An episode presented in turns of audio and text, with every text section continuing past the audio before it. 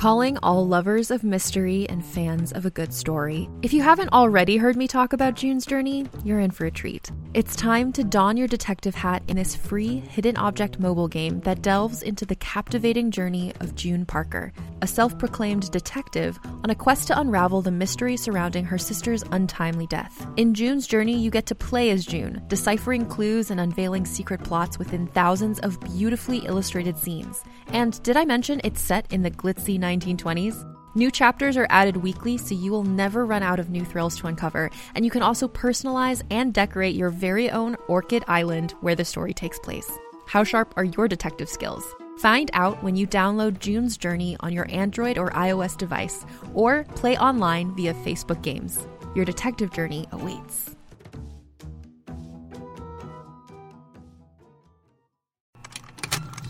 Contained herein are the heresies of Radolf Burntwine, erstwhile monk turned traveling medical investigator. Join me as I uncover the blasphemous truth of a plague ridden world that ours is not a loving God, and we are not its favored children. The heresies of Radolf Burntwine, coming January 2nd, wherever podcasts are available.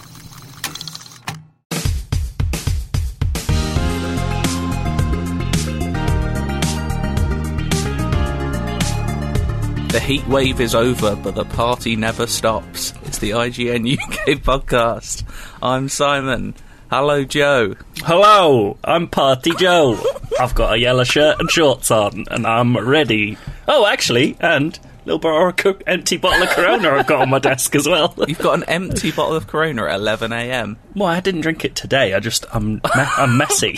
I've also got an empty packet of Doritos, so it's all it's all good over here, baby. Wow. It's the That's, memories uh, of the party long gone. Stunning stuff. Matt, have you got any empty produce? Uh, no, no, I've got got a sock here. If that's useful. that is empty. It is. it is empty. Eat the sock. Eat the sock. You've got roughly an hour to eat the sock, Matt, or you will not be appearing on this podcast again. Oh well. Farewell, everyone. I watched I watched the second half of Harry Potter and the Chamber of Secrets yesterday because that's the kind of fun guy I am. Um, you forget at the end of that film, and this is obviously a fairly major tangent, but you know the bit where Dobby gets accidentally given a sock because hmm. Lucius Malfoy has it. Hi- well, it's hidden in a diary that Lucius Malfoy has. In the film, and I don't know if it's the same in the book. Lucius Malfoy turns around and starts doing the death spell. Yeah, yeah. I don't think that's in the book at all, but I remember this because I was shocked as a child. shocked. He's, he's going to kill Harry Potter, stone dead, in Hogwarts next to Dumbledore's office for giving his elf a sock. no, it's- It's amazing. Anyway, there we sorry, go. just a Um, bit of just a bit of triv for you. I lo- do you know what? I love Actually, Triv. saying that, that all connects together because this sock is a Slytherin sock. Ah, there we go. And does your foot slither in in the morning? Uh, they're a little bit too small because I shrunk them in the wash, so no. it's a tight fit. God, what, what a state of It's a real fucking Hufflepuff to get in those bad boys nowadays. Yeah, you need a real Ravenclaw to get your hand in. that Uh, didn't work. Too far. Carry Let's on. move on. There's more. Get out the Gryffindor. Um, uh, do you know what? I'm very lucky to have two big news boys here with me because there's big news this week. Well, Mm. it's very specifically, it was all kicking off in the space of about two hours last night. Yeah, I had a minor freak out about this because I was offline at the time and came back to a million Slack messages just saying like all you know Apple and Epic were having a big bust up, and then uh, I just didn't. I was so freaked out that I forgot to actually check our website to see if the news was up. So I was like, "Who's writing this?" and then everyone was just like, "It's written. Chill out." let's. A, a lot has happened. I mean, we don't normally talk about business stuff on this podcast. We'll briefly talk because it's big stuff. Uh, Yeah. But w- w- the starting point was, wasn't it? So Fortnite. yes, yesterday, Where did it start? yeah, yesterday Epic lowered all of its prices for real money stuff by 20%. And across everything but mobile, that's just a discount.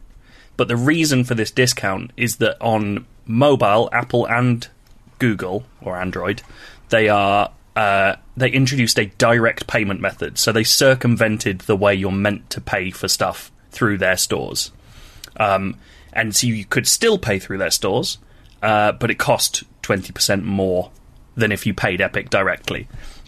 And they specifically called out the fact that both of those stores have a take a 30% cut of all fees, which is fucking enormous and is a real kick in the balls for a lot of developers. Um, and then a few hours later, Apple removed Fortnite from the App Store. And Fortnite, knowing this was going to happen, or Epic, knowing this was going to happen, sued them and put up one of the most embarrassing videos I've ever seen, which is a parody of a parody that Apple did about 1984. That was the bit like up until that point. I was like, okay, do you know what? Fortnite and Epic have a point here. Like, Mm-hmm. and you know, the iOS store has been in the news for Microsoft reasons as well, or just Apple have been in the news more specifically. And then that video came out, especially the hashtag free Fortnite. Ugh. To me, was just Jesus embarrassing. Christ. Trying to get some sort of groundswell movement for a multi multi billion dollar like enterprise to me Yeah. was just sad. And the way, basically, just weaponizing angry Children. children. Yeah. Yeah. This is the thing, is like, I think you can see, you can see Epic's point, but the way they are doing it feels so insidious to me. Uh, like, so um, planned as well. Like, yeah. calculated. Uh, Luke Plunkett. Uh, it's worth pointing out that Google, following that, also removed it from its store, and they've sued. Go- Epic has sued Google now as well. But um, there's a very good thing from Luke Plun- Plunkett on Kotaku, which was just initially it was just called "Everything About This Sucks." that was the headline. It's very good. It's and it's a brilliant rundown, like short and to the point, but a brilliant rundown of just like how depressing it is to watch these like enormous companies have this little fight and try and you use their audience as part of like it's like it's turning customers into marketing tools now and it's just Just imagine if they put this much thought and like ambition into this as they did in solving massive issues in the world right now. this is it It would be a lot better, wouldn't it? when you're when you live in a time of fucking Black Lives Matter and a pandemic yeah. To try and start this like hashtag thing and for it to obviously work because it's the hmm. biggest thing on the planet like it's just so annoying. Like there's i have no good and don't like again luke plunkett makes this point and it's one i totally agree with. The the idea here is ultimately if it works out potentially very good for smaller developers. Mm-hmm. But i have no real faith that That's this will result in anything else Yeah. than apple and google give them a discount um, Yeah. because they're the big boys and they can throw their weight around Exactly. I, I don't believe that epic are working to the best interests of smaller developers and i'm very happy to be proved wrong on that but i haven't seen anything that No, proves to when me that that's when has a massive corporation done something like this not for their own benefit? yeah So this is the Like- thing. Like, uh, what, this neatly ties into the Epic Game Store stuff, Yeah. which you know I've always brought. I don't take particularly take sides with you know massive corporations that believe Epic are work, worth seventeen billion. I think, Yeah.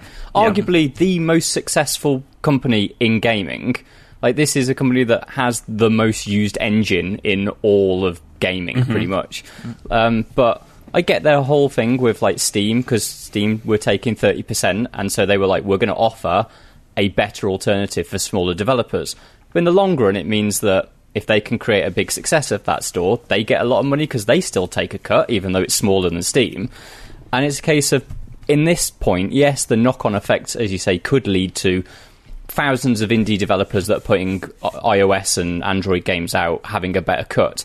But the the current situation is is they're just looking for more money to fuel their seventeen billion dollar business. yeah it's, It's a- just if you're tone listening to this fucking deaf. don't take sides with big corporations they're not trying to help you They'll Also- never take your side. when Cyberpunk suggested that, you know, by the time we got to 2020, there'd be corporate wars going on, Mm. I expected it to be a lot more exciting than a fucking terrible parody. Yeah, of a Snow Crash 1984 led me to believe that pizza boys would have katanas and shit, and this is fucking boring. You're right, Joe. This is boring. Should we move on to fun stuff? yes, please. Matthew, you've been knee deep in Outriders. Gross. I mean, I've definitely been at least waist deep in it, I think. Been doing Ooh, IGN first. Very deep. Yeah, that is the IGN first this month, which you've been well. You've been very much involved Mm-hmm. with Matthew. Um, you pr- played Outriders. a- Was it a couple of months ago now? Yeah, like for the first time. early on in lockdown, right? It was, I think, Yeah. the first. when was that though? Christ knows, 2016, something like that. Yeah, uh, and I think you were you were enjoying the combat then, but you're fairly lukewarm on it as a whole. Yeah, I How do you feel now? basically at the when the last time we spoke about it, I didn't really know what Outriders was, other than it was quite a decent third-person shooter that got really cool powers. I now am better informed because I got to play about. Me and Dale went and played it a couple of weeks ago, maybe longer than that now. But we got to play lots of segments from it rather than just one, and kind of quite quickly figured out that actually this is basically Mass Effect meets Diablo. Which now you're going to listen to me so I can That explain sounds- to you well, how yeah, that, that works. sounds like what a lot of people would want. Mm-hmm. The thing is, is when you say Mass Effect meets Diablo to people, I think you immediately get a certain idea of what that might mean, and that's not necessarily what this game is. So, if your first thought for Diablo is isometric, it's not isometric. And if your first thought about Mass Effect is romanceable people and being able to make massive decisions that carve the universe in two, you're not going to get that either. It's a slightly more, it's other aspects of those games that this takes. Uh, so from the Mass Effect thing is the game is built. I was expecting it. I, I didn't know if it was like an open world or if it was like how Destiny does planets that you drop onto. That it's got lots of things around. It's actually built a lot like Mass Effect games are on those Bioware RPGs, where there's kind of like a large area, but it is a sort of linear environment. But it means there are little pathways that you go off to do side quests and stuff like that. Okay. Um, and then from the Diablo side of stuff, we're talking. It's the customization. I know, Cardy, you've been playing Diablo three, haven't you, recently? I have. You know how like those characters are massively customized. Like you've got tons of modifications you can do, so every attack can be slightly different than it was before. Yeah. It's all about that side of stuff. Um, And the game is structured a lot more like a traditional RPG than I thought it would be. Um, like you, you can go into towns, you can talk to characters. There's dialogue trees. Those people give you quests. You go off into different sort of hub zones and do quests. So it's not. I was expecting it to be something like. I know that the division is more structured than Destiny is in terms of an RPG, but I thought it would be that like there's just lots of activities that you go out and do, and some of those are bigger questy missions than others. But it's not. It's actually a big story based RPG, and there's a start and there's an end. This, And this kind of sounds like, and they're both Square games. This kind of sounds like what I hoped Avengers would be. Mm-hmm. I think out of it, it, it's close. It's actually it's much closer to um, another game which obviously gets these sort of elements, which is Borderlands, which obviously isn't a games as a service, but is a very heavily loot based RPG that does have a start, a middle, and an end with a story and It does. kind of It even looks like those original Borderlands Hmm. things. Like it's got that same like grim outworld vibe type stuff that they were going for before they turned it into cartoon fart joke place. Yeah, yeah, absolutely. And you know, I've enjoyed what I've played of it. I still, I still think I admire it more as kind of like a theoretical exercise. Like I really like the combat, but I feel like I've got my fill of that having played it for I guess eight hours mm. now over the 2 mm-hmm. sessions.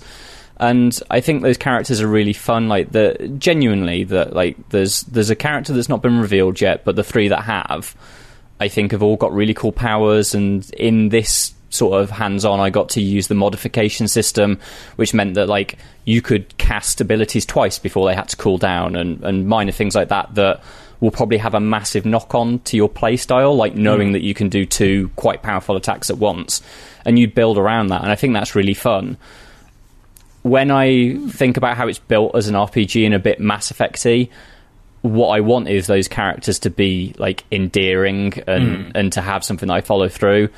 I think even though it's kind of got those base blocks, like you've got this slightly grumpy guy that drives your big space RV around the world with you, and he takes you. So so he's essentially Joker from um, Mass Effect, um, but he's not fun. He's not like. I can see where they're going because he's like this grizzled, grumpy guy, and he's supposed to be fun. But what I've played with him so far, he's not endearing to me, and so I, that's what, yeah, that's what I've got from a lot of it. It seems fairly humorless. yeah, hmm which very much so. I don't know if I don't know. They Games I play for a long time, I need kind of a bit of lev- or a bit of fun. To, Yeah. not fun. You know. No, I know what fun. you mean. You want some Yeah. levity and you want some charisma, right? And Mm-hmm. I think Destiny's quite good at that, especially when they used to have Cayde before they killed him off. Like Cayde was quite funny, Mm. um, but in general, that world is not taken seriously. It's a big, bright world that's got tons of gold in it, and you know these mad sort of wizards in on the moon and shit like that. Whereas Outriders is designed to. I mean, Heart of Darkness is one of their inspirations for the story. It's supposed to be about a colonization gone bad, and I. Th- I think that will work for a lot of people, and I think that is what you know. There are plenty of people that wanted Andromeda to be like this big kind of gritty adventure of colonizing a new world. Um, it's just, as I say, I really like the. I genuinely think they've cracked the combat, and I, I expected that from People Can Fly. That that's their bag. Um, I'm just less enthused about the story. I like the structure. Like this, as I say, I think theoretically I like the game, and I've enjoyed writing about it. I think I've probably had my fill though, and I don't know if I'll go in for the actual release build. Yeah, hmm. I think so. Oh, I, I am like I'm enthused by the by the constant refrain from them that it's like it is a an experience that has a beginning and an end. And like that's actually led me to want to play it more because the more I read your stuff, the more I'm like, okay, right, this is doing a bunch. Of, People can fly. Making a shooting game is a good thing. Uh, I'm into that, and also just like Marvel's Avengers, the thing that gets me is that it feels like people are looking at Destiny's tree skill trees and going like, let's make that more interesting. Let's just let's put a few more options and you can mix and match and like fuck around with it and make something that feels more your own, like Diablo does, which is a series that I've never fully gotten into, but that's always been the appeal. Um, and I like that stuff is what's leading me to go in. I like. It's sad to me that developers like People Can Fly probably and maybe this is unfair and I'm putting words in their mouth, but to me it feels like they've been forced into a situation where they have to make a hybrid game because mm-hmm. you, it's not fashionable or easy to make single player limited experiences anymore. So Yeah. Mm-hmm. meh. one of the things that I've written as part of IGN First is kind of a making of, and mm. that's been, that was a fascinating little conversation. I say little conversation, an hour long conversation with three of their guys, uh, and it's really admirable that they were they used to obviously be part of Epic for for about three years. They were called Epic Games Poland, and they were like, we don't want to work on Fortnite anymore, which I get. Um, and so It they broke. bonkers that they made, helped make Fortnite. Like Yeah. that's going to be the big forgotten development story of of this century, isn't yeah, it? it's mad. But so they obviously bought their way out of their deal with Epic. They went back solo, and they were thirty, you know, maybe forty people when they started that. They're now almost two hundred people strong, with three different studios across the world. There's Poland, there's New York, and there's I think they're in Newcastle as well. Um, and so they've got you know hundreds of people that have helped work on this game and you know as it as their idea for it, it sounded like it started as this RPG shooter they wanted to make and then as their ambitions grew for it they bought Square in and that's sort of like is the question did Square want it to be more than just an RPG that was a bit like a gritty Mass Effect so they were maybe that's where the idea because it has an end game that's like this endlessly repeatable stuff that they haven't really spoken that much about yet, but we know hmm. it's there. Like, is that the side that comes from kind of publisher demands or not? Like, I mean, exactly with you, Joe. Like, I don't want to put those words in in People Can Fly's mouth because I don't know what the story there is. But it would be interesting to see where kind of like publisher demands and developer ambition kind of gels together there. Hmm. Hmm. well, Outriders is out in December, I believe. Currently, they're aiming for. It's definitely Is that right? uh, end of this year. Is I just googled it and it mm-hmm. said December. Maybe it's wrong. I mean, December's certainly a placeholder to have, and like they want to come on out current and next gen. yeah, it? it's it's a cross generational thing. So you know, if the suggestion that the Xbox is coming out on November the sixth, is it? That's yeah. It's it, currently it looks like either it's November sixth or the stuff like the controllers come out on number, November sixth and the console comes out on November thirteenth. I think is the other. Oh, because the controllers are backwards compatible, right? Yeah, yeah. Um, is it thirteenth? Yes, because that's the Friday afterwards, and that's when uh, Yakuza's meant apparently meant to come out, and it's a day one Xbox One thing. Uh, Isn't Xbox Series Cy- X. Isn't that Cyberpunk as well? Cyberpunk. is- Oh God, knows? I forget. But I mean, Cyberpunk's not coming out on next. Cyberpunk's nineteenth of November. Yeah. Uh, which leads us on actually, because we're going to talk about a little bit. Of Wow! Oh wow, that was actual an, an accidental segue. Um, we haven't talked about this game in a long time, mainly because I think everyone's just excited for it. Yeah. and not much more needs to be said. But they had their is it the second Night City? Did they call it Night City Live? Night Night City Wire. Wire. That's it. Because wires Um, are what you get for the cyber devices. as well as showing us about what seemed a ridiculous amount of weapons in this game. Um, they also went into a bit more detail about the three different paths you can start as in this game, which I didn't realize had quite the um, like it changes up basically your first few hours of the game. Yeah, so- and seems to be everything else as well. Yeah, I think so. It's it's a it's essentially like when you made those initial choices in Mass Effect, where it's like, here's my history. Um, Except this time, your history is the prologue of the game to some extent. Is Um, that what? Did they confirm that the prologue ends in the? You you're trying to get to the same point. Everyone's prologue ends at the same. Point, So the I think? prologue leads you to the same place through different means. All three life paths are presented as people who are friends with Jackie Estacado, the guy who keeps popping up with the ludicrous accent, and um, not the ludicrous accent, ludicrous choice of words. Um, And uh, I think, if I remember correctly, correct me if I'm wrong, Matt, because I think you we were talked about this, but isn't it that Jackie knows three characters in the course of your game, each of whom would be you if you chose that life path? I have heard that. So I think, yeah. like, and there that is is the all- intersection of all of this to happen. Yeah, so I think hmm. there's always a nomad he knows, there's always a street kid he knows, and there's always an ex corpo that he knows. And you're just choosing one of those people. I wonder if they're very similar missions, but you're just doing them in different places, or they're completely different. I think they'll be sets. very different. I, th- I think they're completely different up until towards the end of the prologue. Uh, So Okay. I know that um, because Ryan and Miranda from the US office both had the first four hours hands on, and that was starting that ended at the end of the prologue. Um, Mm-hmm. And Miranda was a nomad, and Ryan was street Corpo? kid? I thought he was a corpo. Can't yeah. remember. Um, but yeah, certainly they had very different experiences getting to the end of the prologue. I, I don't know how much it's like once you get into the city, you're ending up kind of walking around the same side quests and stuff. But certainly, they're- location-wise, there's a massive difference for sure. Yeah, 'Cause I Well, think thought it- we could. Go. Oh, I, I just think that, that all of those prologues, I think, lead to the quest that was shown at E3 in like 2018, which Mm-hmm. is the one where Jackie sends you to get the the drone bot. Mm. I think they all kind of somehow there, there's a story beat that allows all of those paths to kind of intersect at that point. Yeah. Yeah. Well, I thought we could quickly discuss what we're thinking of picking because my my opinion has changed a lot since I watched that. So you've got the Street Kid, which Yes, is kind of you grew up on the streets of Night City. well, you've ruined who you're going to pick. you?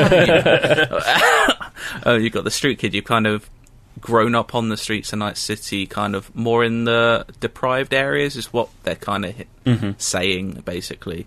Uh, you've got the corpo or corporate, which is you're a big Tyrell Corporation boy, basically. I'm, I am hundred percent going corpo.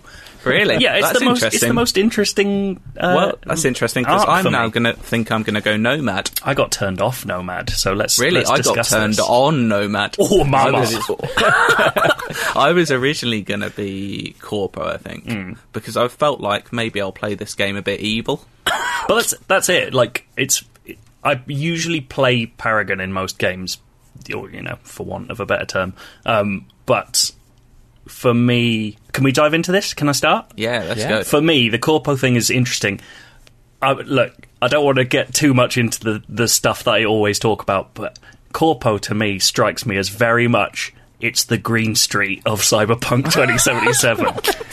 you're like at, you're in the big. You're big going to have to expand. you're on in the big. It appears to be you're like in the rarefied, uh, like upper echelons of Night City society, i.e., Elijah Wood at Harvard.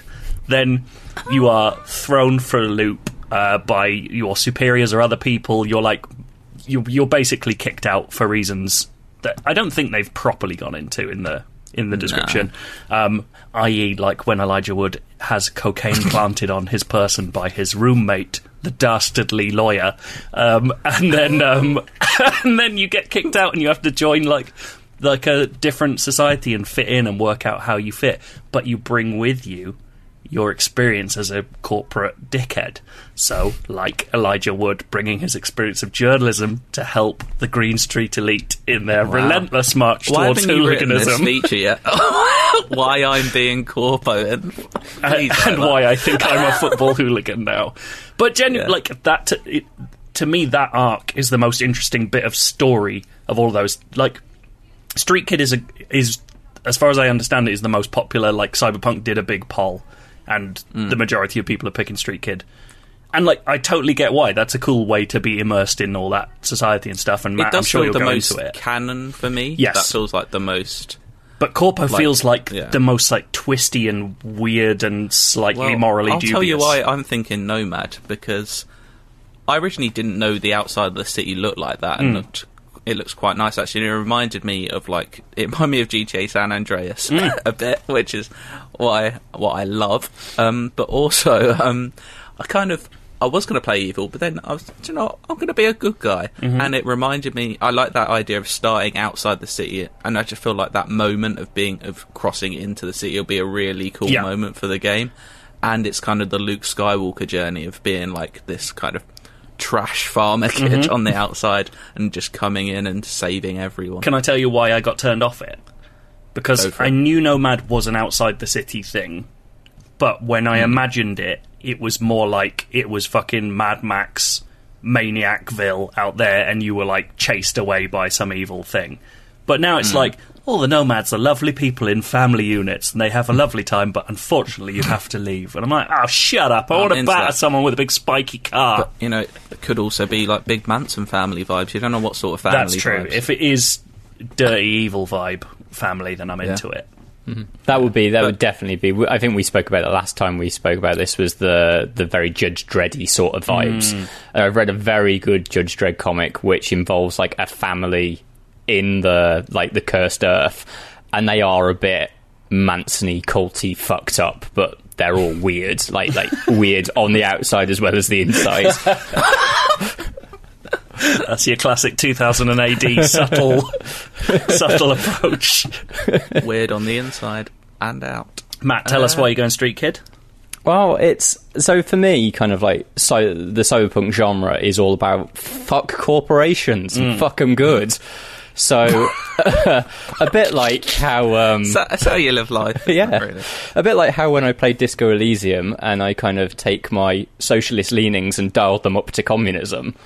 Um, I'll be doing the same for, for cyberpunk. Totally and fair. I think the Street Kid is the the kind of way to channel that. I do wonder how much they're going to let you, like, how much they'll let you role play in that way. I think Disco Elysium, unfortunately, has led to a situation Well, where yeah. everyone's like, I can be anything in a role playing game.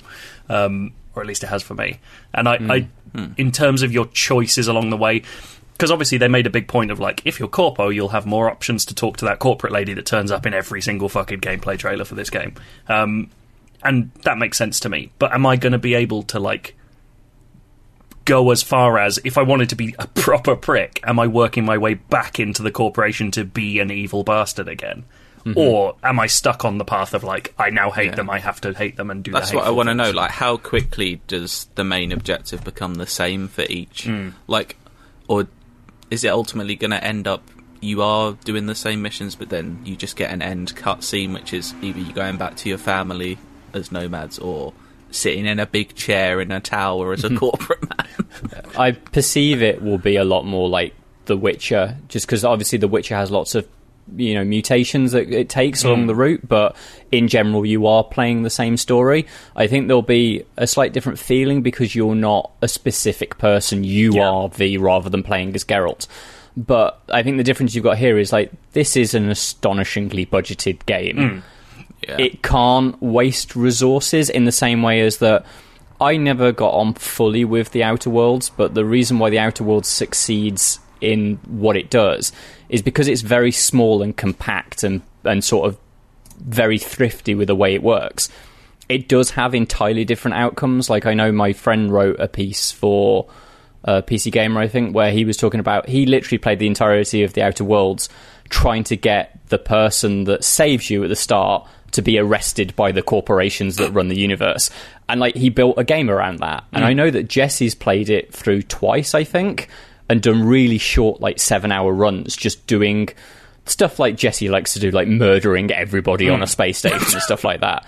And because the game is quite thrifty and small, it's able to adapt. That's where a lot of its budget has gone. Right. The budget in Cyberpunk has quite clearly gone on mm-hmm. making this astonishing, like reactive world, but not reactive in the role play sense. I think there'll be plenty of choices to make and stuff like that, but I can't imagine the budget will have have to funnel players to see stuff, otherwise it's going to waste.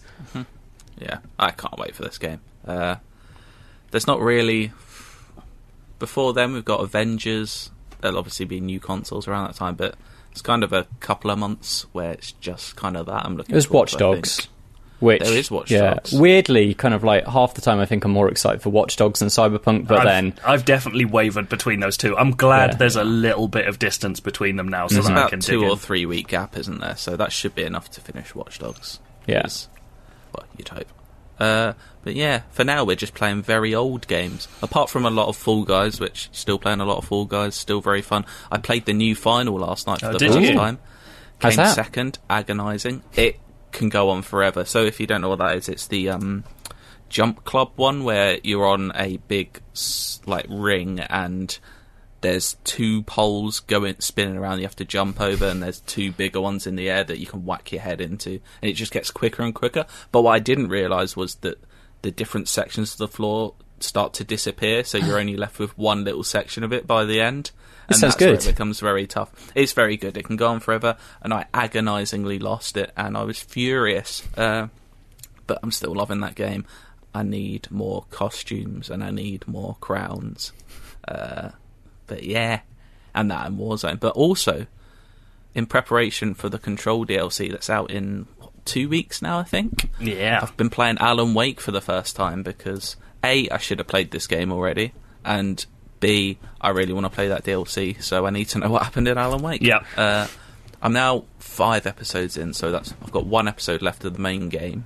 But I've been told, Matt, that I also need to play the two DLC yeah, there's there's two extra episodes where uh, basically the entirety of Alan Wake base game ends on a cliffhanger, and it's of that era where DLC was massively important to keep it. I mean, DLC sort of still is massively important to keeping big budget games afloat, but if you remember the times of like you know having to sign up to codes to play anything online and stuff like that it's out of that era so i think there was probably a thought of let's make sure that people do buy the dlc to finish the game mm. Well, do you know what's annoying? Because Alan Wake is on Game Pass, that's what I'm playing off. Those two DLC chapters, not included, you pay £10. Well, of course, that's the, that's how they deal with it. That's that's most uh, of Game Pass's model. Yeah, I'm still weighing up. Do I pay the £10 to play 'em, or do I just at that point watch the YouTube walkthrough and get the story in me? So, because I'm not going to lie, I'm very much into the story, the characters, the setting. At this point, I'm a little bored of the gameplay. It Okay. is just. It hasn't really developed at all from what they give you at the start. So I've- I've got a slightly bigger uh, torch. So I've, I've also started Alan Wake. I'm far, far like I think I'm still episode one ish. Maybe I just finished episode one. Um, but because I that's one of those weird games where I don't know if you had the same thing with siblings when you were growing up, but like my brother was I I think what happened was my brother was playing it, and I just sort of wandered in and played some when he was a bit bored. And then wandered out again, and that was kind of my entire experience of Alan Wake. So I, I definitely have a feeling of like what's going on and what's shooting and stuff. But like uh, my knowledge of the story is so lacking that I wanted to go back before AWE. Have you watched the 15 minutes of the Control DLC yet? I'm going to do that. I haven't done it I today. haven't because I wanted to finish Alan Wake just in case it spoiled Alan Wake. Mm, that's a good point. I probably will anyway. I don't. Yeah, but yeah, I think I'm I'm enjoying it. It's a really good story, and Remedy are very good at what they do. Surprisingly, uh, I am surprised by how uh, sort of purposely strange it is. Like it feels more comedic than I expected it to. yeah, I don't know if some of the dialogue is meant like some of it is meant to be funny. Obviously, you've got his uh, agent who's kind of a comedy Yeah. relief character, but yeah, some of Alan Wake's dialogue, the way he delivers it is quite. I don't know if it's unintentionally funny or Well, when you see it seems that way. when you see Matthew Porretta in playing who, what's the name of the scientist in Control? Oh, Because it's that guy, isn't it? Darling, is it Darling? Darling, yeah, um. Casper Darling. Um, Casper Darling, would you be a dear and solve for his incursion?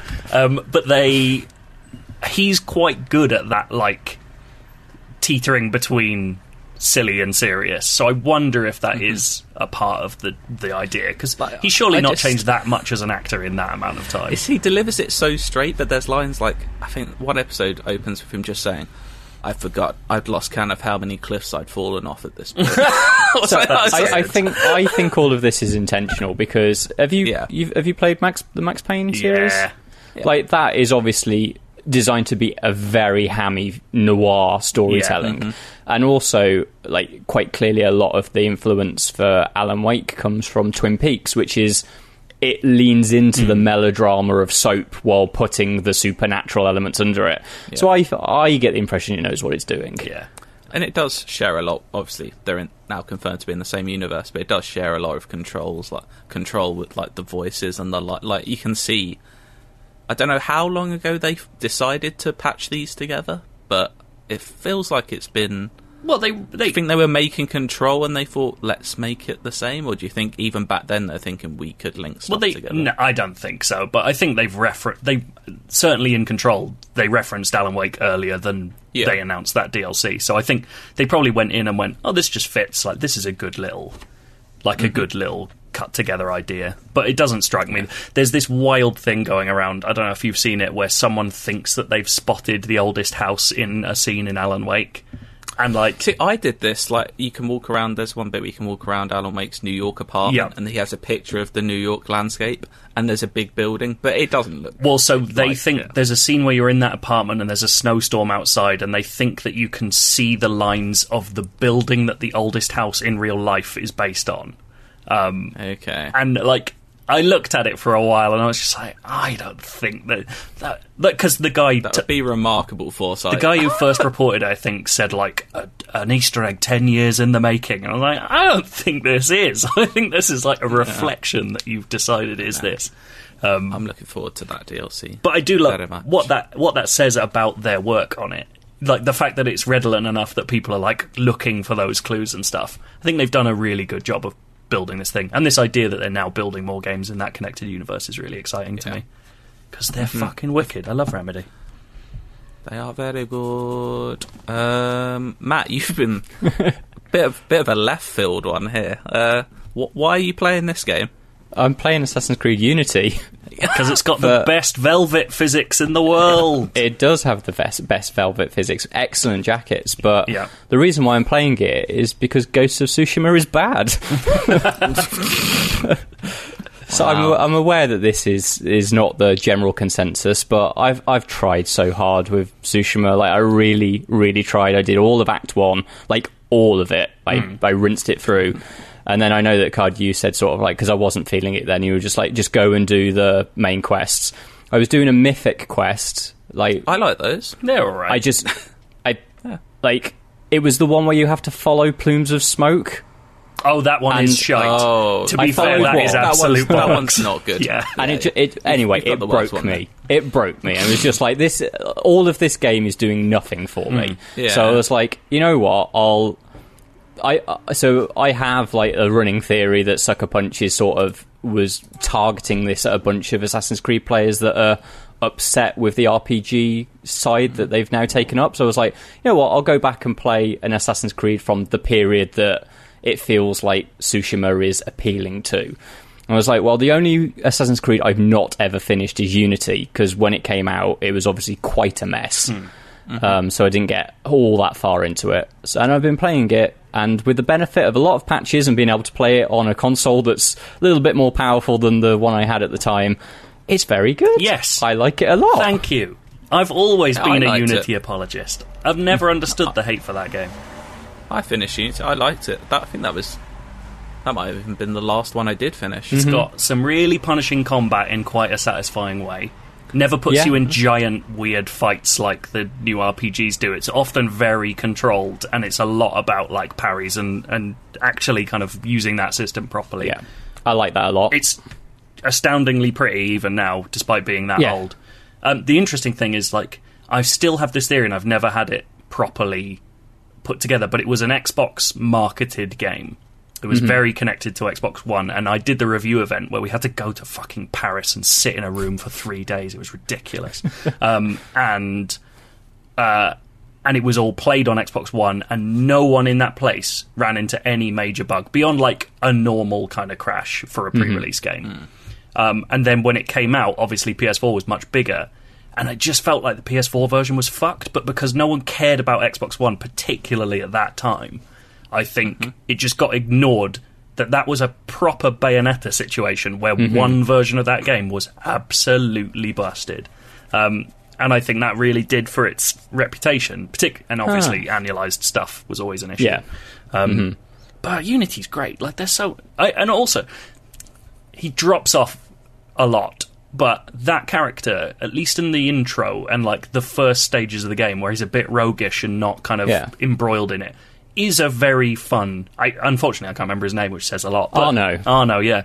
I know, and th- this is the thing is like so. The one of the reasons why I just can't get on with Tsushima is I think it's it's a charisma vacuum. Hmm. No one is fun in that game. will- I will say that, yeah, you've stopped to the point where it gets interesting. I feel like the latter half of chapter Act But Two it's not and that Act Three, much the story better. stuff. I feel like it at least does more interesting story stuff. It doesn't take the obvious route, whereas the whole of Act One is by the book. Yeah. I think the thing I've got is going, as you say, Joe. Like Unity looks like it could have reasonably have been released this year Mm. from a slightly smaller tier developer. Like the faces aren't Yeah. all that great anymore, but Paris itself, absolutely astonishing. I think one of the things that I don't get on with in Tsushima is it's an awful lot of field, Mm. like beautiful Mm-hmm. fields, but. I, like I played You a like to clamber, don't you? I You're do, yeah. Because uh, one of the other things that I've had a, just a little dabble with recently is I've played a bit of um, Horizon Zero Dawn on PC, Hmm. and immediately I got stuff in the environment to do stuff with. And Aloy's climbing is a little bit more easier to do than than Jin's is in, Yeah. Mm-hmm. in Tsushima, and then going to Unity where everything can be climbed. I must say I don't think the because that had the rejigged parkour Hmm. system. I don't think it's quite as good as its fans like to say. It's very, very sticky, and sometimes I stick to stuff and I'm just like, oh no, fucking jump out the way. That was the Oh, one where no. they properly had the like button to go up, button to go Yeah. down stuff, right? Yeah. But um, the one thing that I think it's really accomplished that, which they don't, they haven't seemed to have done at all since, is it's got Hitman style assassination missions. In the like you Ish. like the F- they they are for Assassin's Creed. Yeah, yeah. hmm But the thing that I really like about it is that, like, the f- I use the first one as an example. It's done in Notre Dame, and you have two different opportunities, or you can just go in and mm. kill the guy. So one of them is that you there's a guy that he's going to meet in a confessional booth. Oh, yeah, I remember that one. You find him. You listen to where he's going to meet him. You find out that it's going to be in the confessional booth, so you stab him so that he won't go to the booth. Then you get there before he does, and then you get a nice cinematic moment where Arno's hand like bursts through the the wall and stabs this guy through the neck. Or one of the other things is is that you can find the the gatekeeper for Notre Dame and you steal the keys from him, and that lets you get in from a different way. Mm-hmm. And that's kind of a bit like Hitman's opportunities system before opportunities was a thing in Hitman. Obviously, Hitman does it way, way, Yeah, way yeah. better. But um, it's one of the things that when I was doing a lot of research for our the one that me and Cardy did, where we were looking at the evolution of Assassin's Creed, um, there are a lot of people now that think that the RPG games don't do the assassination fantasy very well. I heartily disagree because I think the the way that Cassandra works her way through Greece, taking out all of the individual targets, I think is very I th- assassinate. I think Cult of Kosmos is still one of the best things they've ever done Yeah. with that mm-hmm. series. and you know, Origins has a similar thing. It's not as widespread, but you have the tree that leads, you know, through the snake and the hippo and all of those code-named assassination targets. But they don't. When the missions are done, they are a little bit more cinematic-led. Whereas Unity is like, here's a place, there's someone in it. There's a couple of different ways you could do it, or you can go and just stab them. Hmm. Go and do it that way. And I would very much like to see that come back. I don't think, from what I've played of Valhalla, that Valhalla's going to be the game that does hmm. that. But this is a series that reinvents itself every sort of four entries or so. So hmm. let's see what it does in another game's time. And seriously, to go back to the first point, go look at the jackets. I know I, I know I've talked a lot about jackets before, and when you mentioned it, more than one person pointed at me about that. um, but they expected me to come back and be like, "No, Jaeger's jacket's way better."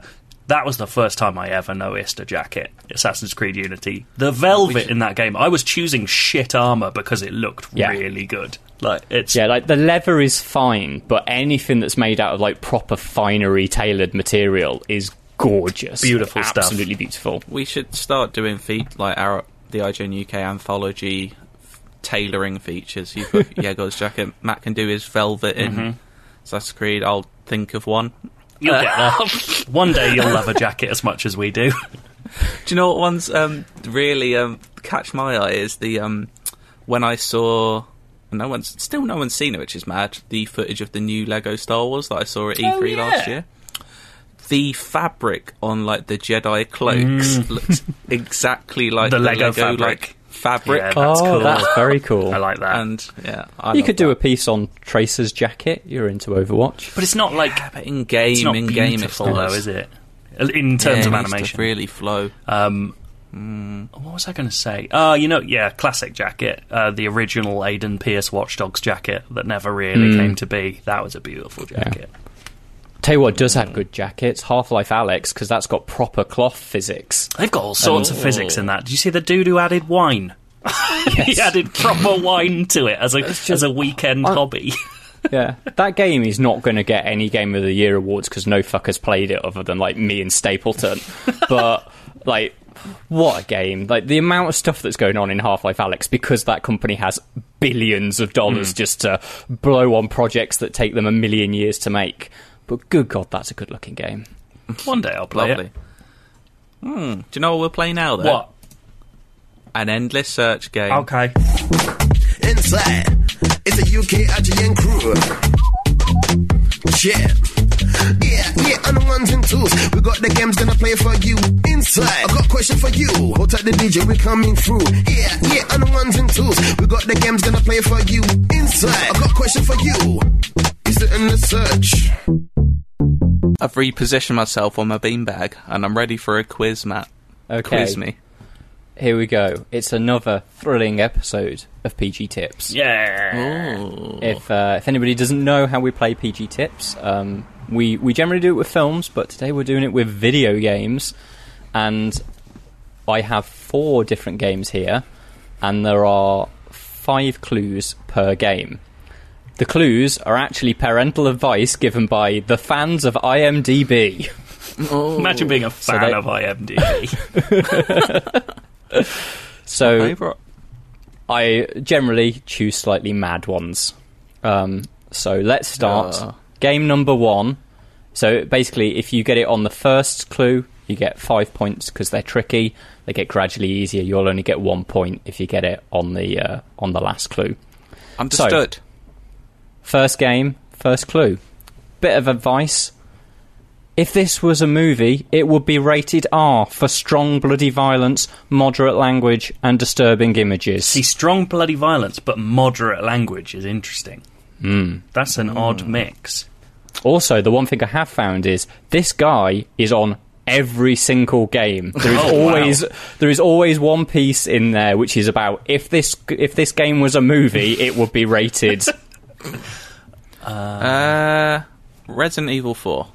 no, I'm going to say. Oh, I'm going to say Hitman. no, Oh. I don't think he swears very much in Hitman. he he's not a sweary man at all. He's very very sort of Speak. calm. He doesn't- he Imagine if definitely speaks a lot more in the new one. Imagine if Hitman every time he garroted someone was just like, "You're a fucking prick" in their ear. That's when he gets spotted. He's like, "Shit, fucking pricks, asshole." I'll buy it. That would be so funny. He gets shot in the leg. He's like, ah, dig it. Anyway, I don't think we've got that one. Okay. next one. This is from the sex and nudity section of the advice. Hell yeah. It says a character mentions a club in one scene, although it's unclear what kind of club he's talking about. Oh. Max Payne 3. Max Payne 2. No, Max Payne? no. Um, club, club. What's got a Uh, club? think of a game that might have I mean, Gra- A club. Grand, clubs for excess. Grand Theft Auto 5 4. The rest. Manhunt. That's not got moderate language, I don't think. Um, club. oh, God, I was going to say Final Fantasy 7, but that doesn't have. Sleeping heavy dogs. No. Right, Uh, shall we move on? Yeah, I think we better. Yeah. I realise these ones are actually these were quite difficult to find ones Ju- that didn't Judgment? fully spoil. No, It's not a bad shout, though. These Although- it- some some of the games are quite difficult to get ones that don't just give the game away, but definitely gets easier after. Th- this one's tricky, but then the na- next two are very easy. Also, Judgment does have strong language because I don't know if you saw my Oh, uh, yeah. my clip from it, but there's a bit in the English dub where a come, guy comes out and goes, "You're pretty fucked now, dumbass," and it's one of the best bits of voice acting I've heard in years. The player can choose from a large variety of guns. When used against enemies, they produce very unrealistic and cartoonish blood splatters. Mm. Borderlands 3? No, Bulletstorm. Any Borderlands? no. Guns. Cartoonish. Guns. Mad World. No, that's strong language. No. Cartoonish. Doom Eternal. Mm. No. But in terms of you know how Doom is cartoony but realistically proportioned and mm. graphics. As a clue, it is a game that it doesn't look like a cell shaded or a comic book kind of thing. Wolfenstein New Order. Okay. Wolfenstein The Old Order. Wolfenstein The no. Old Blood. But these are all Okay, getting okay. within the right. Shadow Warrior. No, that's No. big language. Dishonored? No, That's more cartoony. but like we're, we're we're in the right like district here. Okay, go on, mm. carry on. this, this right. This one will be first to the the buzzer. I Fallout think. No, the majority of the enemies are severely deformed, very violent, deranged drug addicts. The Last of Us? Drug addicts. Yeah, Condemned. Oh, Bioshock. there we ah, Of go. course it is. Club for Excess. why did I? Why did I think The Last of Us for drug addicts? were drug addicts? I forgot that they were drug addicts. Aren't mushrooms are drugs if you love risotto? Mushrooms are also just drugs, Cardy. Oh yeah. oh, that's- oh, I'd like a risotto. Would you? Uh, we we all would. right, game two. Generalisation. we all want risotto. Right, game two. You can engage in violent conflicts whenever you want, which is cool for gamers, but horrible for parents. Skyrim. yes? Yeah. what? I was thinking of That's a game where you can just like whenever you want. I was kind of like, okay, GTA or you know one of those open world things where it's like it deals with you just attacking random people. Banger. There we go. Do you want me to do the other clues, or shall we just Uh, just move read out on? any fun you. ones. Are there any mad ones Um, in there? the there was this one which was the, there are a few books in the game that contain numerous innuendo, but do not mention anything sexual. What? Can't have a non-sexual innuendo. What's the point? And then there was there's, there's one which is about how uh, the, when the protagonist is in his or her underwear, other characters may comment by either telling the protagonist to put on some clothes or simply stating that the protagonist is naked. Wow. Imagine that Right. being your first thought in Skyrim. Right, next game. So one of the main characters, but I will point out not protagonist, is voluptuous. However, this shouldn't be much of a concern. Shouldn't be much of a concern. Borderlands. Nope. uh, Saints Row 3. no. Mario 64. Bayonetta. No. Link's Awakening. Who's voluptuous in Link's I Awakening? don't know. I'm just saying funny. What's that? The fucking um. Oh, what's the bow? Oh yeah, Bow Wow. chop Chop the Bow Wow is a voluptuous because he's just a ball on a chain. is he called Right. Chop Chop? Let's uh, Sorry. when in parentheses protagonist destroys end boss because I'm not going to give those away. He bleeds a lot, but this blood does not linger in the game world. It's just an effect. Is it Arkham City? No, Arkham Asylum? Is it any Batman? no, game? it's not any Batman game. Read that one Jesus again. Christ. Pardon? Read read the read the clue again. When protagonist destroys end boss, he bleeds a lot, but this blood does not linger in the game world. It's just an effect. Metal Gear Rising. No. He's not called Chop Chop. I'm an idiot. He's called Bow Wow the Chain Chomp. Sorry. um. I'm imagining blood spurts like in Metal Gear Solid 2. You know when people get stabbed in the neck and it just goes, but doesn't go anywhere. When the Vampire Man happens. Oh, Did you ever do the thing where you boy. used the cutscene editor in Metal Gear Solid 2 where you could swap all the characters out? It was great. I used to swap um, uh, the man who says laugh and grow fat. Is he just called Fat Man? Oh, yeah, yeah. Uh, I used to put Fat Man in the vampire scene and it would just make him jump around and bite people and it was brilliant. Is it Hitman? no, it's not Hitman. Dishonored 2? No, it's not Dishonored. Dishonored. No, it's not Dishonored. Carry on. Okay. One No, it's not Carrion. brief. no, Very it's- good. One brief sequence depicts a battlefield strewn with the bodies of enemy creatures. In the background, a few bodies appear to be impaled on spears. Creatures. I mean, that's every battlefield in every game. Is it a Halo I've not played? It's not a Halo you've not played. Is it Gears of War? It's not. That's a good one. What what would creatures be in? I'm going to say The Witcher 3, No. Half Life 2? No. Witcher 2. No. Okay. You you went It- no on The Witcher 3. I was like, It's one of these games that, like, because I think this scene is very evocative, and like when you know what it is, you'll just be like, I know. Hmm. Creatures on a battlefield. Oh, Can we go yeah, on? yeah, yeah, yeah. yeah, I think so. You can ask a woman for something to drink, and she responds by saying, "We only serve drinks here that are definitely just for grown-ups." Fuck is that? Is, is this Final Fantasy VII? it's not Final Fantasy VII. no. Is it Final Fantasy Ten?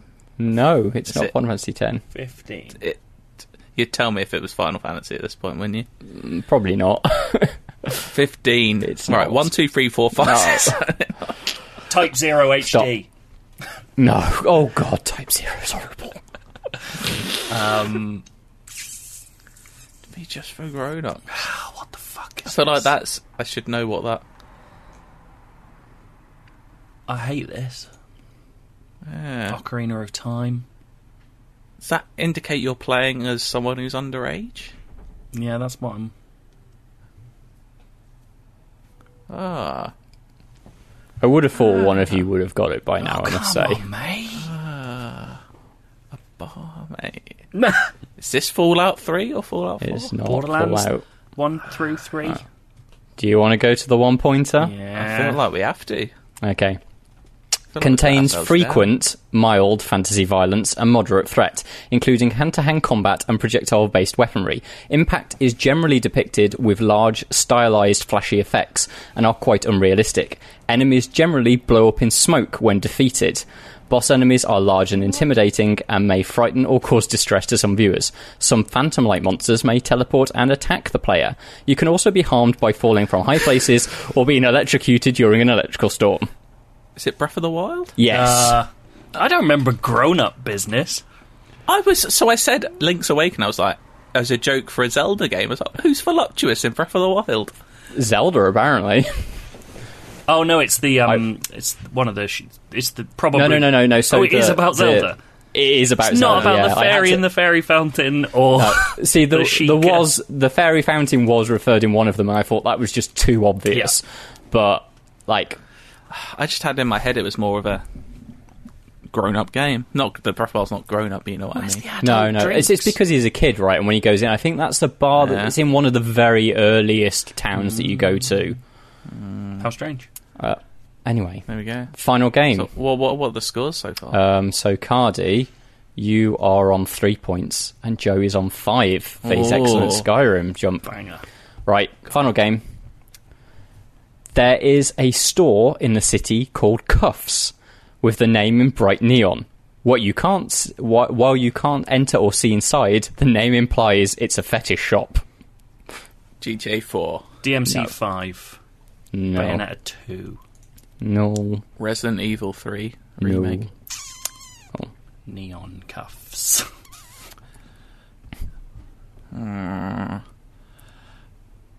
True Crime Streets. Streets of LA. What a game! I Is I- that Saints Row? I always say Three? it. El Shaddai, Ascension of the Metatron. Scarface, The World Is Not Enough. no, it's not Is the it- wasn't it? The world is yeah, yours. The world is yours, not the world is not Well, enough. Sorry, it's like it's Bond. Got mixed up there a bit. I'd Right. play that though. Oh. Tony Montana in a Bond film. Fighting Jonathan Pryce. yeah. Right, next clue. Lots of intense fighting where you can break and snap many bones of the enemy. The sound effects are quite brutal, and the game will often use a slow mo camera Batman angle City. to. Hi- Arkham Knight. no. Yes. Ah. Neon Joe, and Bones. You, you won. You're a winner. That is one of the ones. I- That is one of the ones you did last time. Because I got it on I Breaking didn't Bones in that it. one as well, I think. Or maybe Oh, well. maybe Tamor did. Anyway, winner. I'm a king. Congratulations on your victory. Thank you so much. I am delighted. Good. Right. The end. Shall we Uh, move, move on to a bit of feedback? Yeah, I'll do some feedback. Uh, thanks everyone for your foreign language film and TV suggestions. We got a few. Just going to read out one this week, but we may revisit in the future because there's a lot of foreign language films and, and TV series out there. I didn't know if people knew. It's that. incredible. Uh, but this one is from Matt Stanton, who says, "Hello, IGN crew." Hello. or IGN UK Hi. crew even. Sorry. Uh, finally, time to write in after listening since 2011. I wanted to bring your attention to a Japanese movie called One Cut of the Dead. It's a Japanese one-take horror movie, and I don't quite know how to explain it without spoiling anything, so I'll give you the Googled synopsis. Things go badly for a hack director and film crew shooting a low budget zombie film in an abandoned World War II Japanese facility when they're attacked by real zombies. It quickly ascends into it quickly ascends its generic sounding plot to become one of the strangest and more interesting movies I've seen in the last year. Worth a go, I rented it on Prime but also think it's on Shudder. I've heard a lot about this film, I've not actually seen it. I've heard it's, It's very supposed good. to be I don't know if any good, of you yeah. have seen it. No, I've heard the name. Not seen No, it. No, I was hoping one of you had. Oh well. sorry. Into it though. I'll give it a go at some point. One cut movies always confuse me. I don't know whether I think that's wicked or a massive gimmick. Um, I, I like if it yeah if it has a good effect. Like for Birdman, I think it works brilliantly. Mm-hmm. Uh, and for it's not a film, but for God of War, I'm more just impressed that they could do Yeah. that. Than but yeah, I know what you mean. Like, don't just do it for the sake of it. 1917 does it very, very well, and that kind I of helps you. Yeah, that I think the thing with 1917 is it helps you feel like you're part of their journey, like the arduous of there's something we've got to go and do now, and you're following them doing it now. Um, whereas trying to think of other things that I've seen that are done in one take, I tend to find like I quite like long take sections, like you know, Children of Men have got like at least three long take sections. I tend to like that. Mm-hmm. nice. right. Uh, Me. Joe, I think this is from. You're Oh, up. it is you. I think this is from Peter Van Heisen. I'm going to go with Peter Van Heisen. Sorry.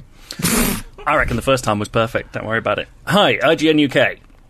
I've been listening to the coverage, or rather kerfuffle, around the Sony Crystal Dynamics Spider-Man deal for the Avengers game.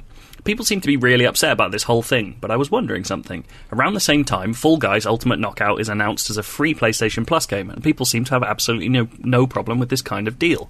Here, a studio and Sony also make a deal, and over 41 million people get a free game while everyone else needs to pay. Caveats, of course, being that anyone who wants can get the exact same game by paying the 20 bucks, and Fall Guys not containing any characters loved by more than just Sony fans. But what message does this send as a game developer? Hey, we've made this awesome game and we are giving away 41 million free copies, and if you're not a PlayStation Plus subscriber, we don't like you enough and we would like you to pay. This is, of course, a bit of a crude comparison, and I understand that the exposure will most likely do a ton of good for Mediatonic, that's the developer, but why be so angry for not getting to play as one specific character who maybe only appears in a small part of the game, and be totally okay with having to pay for a game while millions of people get it for free?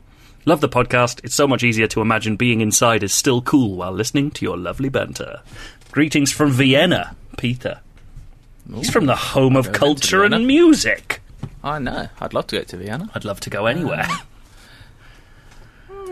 Uh, I think this this is one of those things where you sort of have to uncouple your uh, knowledge of how the world works. Do you know what I mean? Like, to me, exclusive games are part and parcel of these of these deals. I would say it's better. No, I don't know. I would say in this case, uh, a full game not being available on another console makes more sense to me just on a business level than going, this character is available in one version of our many games, um, or many versions of the same game. But then, you know, I don't know. It's just I think exclusives are hard to deal one. with because you make a point that like you are essentially locking it off and making it free to some and not to others. But Mm-hmm. it's never something I've personally got angry about. Even when I didn't work in games, like I just played games. Like I, j- it's saying I just accepted that some things were on other things, and that I'd have to pay money to get things on other things. I don't know. I've never. I've been disappointed. Like if I was someone playing Avengers on Xbox and I love Spider Man, I'd obviously be disappointed. I don't know how angry I'd be. I don't know. I feel like that's a different. it's, this is know. tough to me. To me, the real problem in comparing these two things is the sizes of the games. So, like Marvel's Avengers Hmm. can could potentially, if aside from like massive overarching licensing deals, which we don't know if they are a problem or not in this case, um, Mm-hmm. it could existentially survive with or without Spider-Man. Fall Guys, especially pre-release, didn't know whether it was going to be a game anyone really played on a mass scale. And so by going to an exclu- presumably going exclusive with PlayStation and securing PlayStation Plus by doing so helped them know that the game would would be a going concern and they've got like 8 million players out of it. So they made a correct decision insofar as they their game now is a going concern and is like one of the biggest games in the world at the moment improbably. Mm-hmm. So Yeah. And I imagine that will come to other platforms. I don't know this. I don't. I mean, it's already on the guys at Microsoft. PC. Yeah. It's ju- Yeah. it's effectively it's missing from two of the main consoles. I sort of think this is a little bit apples and oranges. Like I don't think they're quite the same situation. Also, you you do have to pay for PlayStation Plus Yeah. to get access to this. It's only for a month, so it's a it's the introductory free offer, hmm. I guess. Um, I, like it's all to do with business decisions, so there is likeness there. They are all decisions hmm. that are made to further corporations at the end of the day. So there's there's definitely something there to be said. But I, for me, an exclusive game coming out, as I say, is is easier to deal with than having a section of content, especially. No one would have fucking cared if it was Moon Knight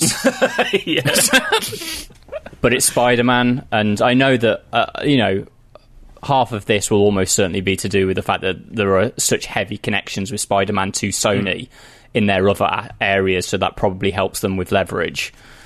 Um, but there's a that sort of feels a little bit shadier to me than kind of small company that you know does a deal with Sony. Presumably, I don't quite know how PlayStation Plus works, but I assume Sony pay them the equivalent of what, let's say, they think you know, fifty thousand I, are going I to be believe taken. it's a case by case lump sum. So it's like Mm-hmm. you will be a part of our thing, and we will give you this amount of money right now, plus obviously microtransactions. So that that to me is how they uh, is how I understand it's worked out. I think, but I do think it is a case by case basis on how much that is and Mm-hmm. what that means. Um, And I think for a company like Mediatonic, that is important in the same way that I don't have a huge thing against Epic's exclusive signings because quite often they're done with developers that need Hmm. money and being able to have an exclusive signing that says, we will literally pay you so that it will be like you've sold 100,000 units. Like, I think for Mediatonic to have that lump sum that probably helped pay off a lot of what Fall Guys, Fall Guys took to make. I can understand why that would have been taken. I th- it's I, I think it's quite a complicated issue to discuss off the top of your head on Yeah. the podcast. I think the I think the interesting thing here to me is that the Spider-Man thing probably five years ago wouldn't be this issue, and I think it's because we're in the complicated birthing stages of an industry that appears to be becoming more open in these regards. So Xbox has set a huge precedent that that Sony is diligently ignoring in a lot of cases. Um, So we're getting to a point where there is a customer expectation that didn't used to be there. Like, I don't think when and correct, I may well be wrong about this, but I don't think when Soul Calibur did its mad exclusives, where it was like Link on GameCube, Spawn on Xbox, and At least everyone got something. but there Darth is- Vader, was it? obviously there is yes, of course. There's the element Yeah. that everyone gets something, but I don't remember being I I don't remember it being a huge deal that like Mm-hmm. people who wanted to play as Link but owned a PlayStation for whatever reason couldn't play There as have him. been similar. I can't remember. It's annoying. I can't remember what game it was, but there's definitely been games that have been like on PlayStation. You get this exclusive mission that you Yes, get yeah. on. Uh, I know that's only a single mission as opposed to a whole character. Like, I don't think we've ever seen this like an online game and a char- Imagine if Overwatch on Xbox had a character you can't play on PlayStation. That would be But I bet there's precedent. or there. like Rainbow Six, just an operator that wasn't available on. But this is one. the thing. I bet there is precedent there, and we just don't remember because it wasn't as big a deal. Yeah. Like, I don't don't get me wrong. I'm not saying this is a good thing. I think it's bad, and I think it's actively going to hurt Avengers in the long run.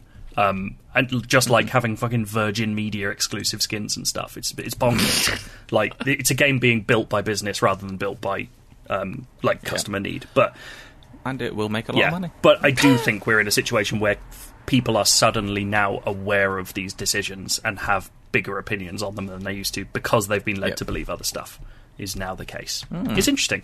It's a it's a big conversation. Peter, I like that you made us have that conversation, even if I don't necessarily agree with you. So well done. Ledge. Right. you. I've got something from, from regular listener Joshua Pickett Smith. And uh, he says, Hi guys, I hope I like that you enjoyed the PS State of Play, if not being overwhelmed by it. But one thing that I've been thinking about is that you touched on the, uh, that you touched on in the podcast was Hitman in VR. Personally, I'm not fussed about the violence in games after 20 plus years of desensitization, but something about the idea of effectively garroting a person with my own hands is another level of violence that I don't know if it sits well with me. It seems like a step above press square to kill. I can already see the misinformed mainstream media picking up on this as, as serial killer training. I haven't got a VR kit myself, so I'm not aware of these kinds uh, if these kinds of VR games exist already. But I just wanted to get your thoughts on if a game can be too violent, and if so, what point is that? Does this need a whole new rating category, or is this a turning point for games a la Manhunt that eventually becomes tame in a couple of years' time? Cheers for all the great work. I will agree. When I first saw the Hitman trailer, I was like, "This is a perfect game for VR," but at the same time, could be awful. Like, Like, that did I like- did genuinely feel uncomfortable with the idea of doing that, and I think so. I think Joshua raises a point of wanted to get your thoughts if a game can be too violent, and if so, what point that is. Hmm. To me, it's more nuanced. It's at what point is a game too violent for you? Like there was a point in the history of Mortal Kombat where the fatalities became actively gross to me rather than fun, and I know that's not shared by a lot of people, but just to me, at a certain point, I was like, I actually don't like watching these anymore. I think it's grim. Yeah. Um, and I don't mind if you don't feel that way, but it's just my that's my deal. And the Hitman thing is another moment where like I've played VR games that are like astoundingly violent, but there's something about the idea of quietly choking a man to death with a wire that really doesn't I make me feel nice. There's something totally non-fantastical about it. It's just walking up to a man in a real world location, and I don't know if it's going to be like using the dual DualShock 4. You just press square and it does the animation, or with the move controllers, can you actually physically do Yeah. it? I don't like. We don't know enough about that yet, but yeah, like the fact you because a lot of the Hitman kills are very up close Hmm. and personal. Like it'll be very funny to just push a piano onto someone. In But that's VR. it. That would be Yeah. fun. The Hitman, the Hitman stuff But do that's you want- basically slapstick comedy or will just be great. just poison some whiskey or something. That'll be fun. But yeah, like, I do agree. Like going up to someone and strangling them, or going up to them and just stabbing them in the back or something. So might be. When I first like got my Oculus, um, one of the games that and it's like a very very popular game on Steam is is Blade and Sorcery, and it's it is literally just you have waves of enemies that come to you. It's a medieval fighting game, um, but that was the first game that I played where like you you can literally hold someone by the throat and like gradually push a knife into their abdomen hmm. and like the it's not a very well animated game by any means so it's not like you see the lights in their eyes sort of fade or anything like that but it is one of those time where like I like I I like violent games. I like hmm. Doom. I like blowing the shit out of people. Uh, you know, quite often the gorier I get something out of gory games, right? Hmm. But there was a moment where I was like, theoretically, I quite like this, like having proper sword mm. fights with people and ramming someone onto the end of a sword and then kicking them off the end, or grabbing someone by their wrist and hacking their arm off. There was something about that that was like, this is cool, but doing it made me feel incredibly uncomfortable. And I have not played a lot of that game because I think that's where I've learned my my limit Yeah. is. I'll happily do that in a third person or first person action game where I'm a bit divorced from Yeah. it. Like if Sky, I've used a Skyrim mod before where the where the combat's just a little bit more violent than it is in the base game. I like The Witcher hacking heads Hmm. off in The Witcher. All of that is fun. Doing it myself, yeah. I don't know if kind of Hitman will be worse or better because there's less confrontation in Hitman. It's like you do you tend to do one kill in Hitman, Yeah. right? If you're trying to do it properly. But it's like if it's the only kill, is going to be holding down Sean Bean into a toilet bowl as you flush him down. Is that going to be too much? Well, the, Especially as he, if you, if he does actually whisper like shit into, into the ears of anyone. I don't like. I I don't think any of us are saying like this is outrageous and this shouldn't be Oh, no, allowed. no. I just think It's all personal. I think this. preference. I think it's all about personal preference. I do find the idea of a new rating category interesting. I don't know how you draw that line, but like realistic V for Or like- visceral. or like one to one kills almost like rather than button press kills doing kills yourself might it, like it's not even about like locking it off to people it's almost like an early warning of just like you might find this a bit weird um, Mm. and obviously they're not going to be a new genre, murder but simulation. i mean yeah it's kind of a thing already in it Yeah, I think like maybe that whole thing of like there is a category for this is VR, you say one to one matched combat, mm-hmm. and or and you know even if it's not necessarily a rating, just something that is more explicitly explained in the description of what a game mm. is, mm-hmm. because yeah, there is. It, it it can be a bit weird, and the other thing is is like some games do it. For example, Half Life Alyx has no hand to hand combat, so there's not like it's not like you've got the crowbar or anything. But also, everybody that you fight in Half Life Alyx is a combine, so they've got gas masks Yeah. on, and that helps divorce a lot of that. Like, it is just quite fun to gun down like seven combine, like, whereas talking about- going up against people that don't have helmets on, and especially in Blade and Sorcery, where it's women and men Mm. as well, like. When you talk about Blade and Sorcery, like the stuff you're describing is essentially the same things I was doing in that uh, Oculus game Robo Recall, which is fucking amazing. Mm-hmm. But they're robots, so when I tear their limbs off and like like throw their heads at someone else, and you know do all sorts of stuff that would be fucking grim in one of those games, Mm-hmm. Yeah. like it's wicked, and like it is a lot of it is about that feeling of like. Uh, do I get Power, do I get the right? visceral If you can tear a man's limb Yeah. off, like that's a power. do I get the visceral thrill of this without the uncomfortable nature of like simulation in some way, which I think is Mm-hmm. interesting and like it's a fun liminal space to explore. And everyone will have their own point on that scale where they're just like, nah, not for me anymore. I don't need this. Um, Yeah. But yeah, we had some really good, proper, thoughtful emails this week. Not that we don't always, but you know, Interesting chat. I thought that was good. Yes. I hope for more. If you want to send in some thoughtful emails, send them to IGN underscore UK feedback at IGN.com. We await them with eager eyes and open mouths. Good lord. What a pleasure this has Yeah. been. Especially as it is now below 30 Oh. degrees. So, Um, there's a oh. breeze and everything. like I said, the party didn't stop. Uh, what music should we have? Should we Mm. have something from Alan Wake? oh, one of the license tracks that will mean it will one day disappear from all storefronts forever. They already had that. oh, they problem did, with it, didn't they? they? They got taken down. Yeah. Oh dear. Uh, yeah. Do an Alan Wake track. Why not? What's your fave? Well, don't know. Do you not want to do one of the what's the the Viking band Oh, in? okay. Something of Asgard. Warriors of Asgard, is it? It might be that. Let's do an Asgard. It's the same band that do um The the for ashtray Everyone maze. Yeah. Uh, maybe we'll play one of those. then. Okay. That's what we'll do. Okay. Should we just Yeah. go? Yeah. All right then. Sweet Bye. dreams. Bye.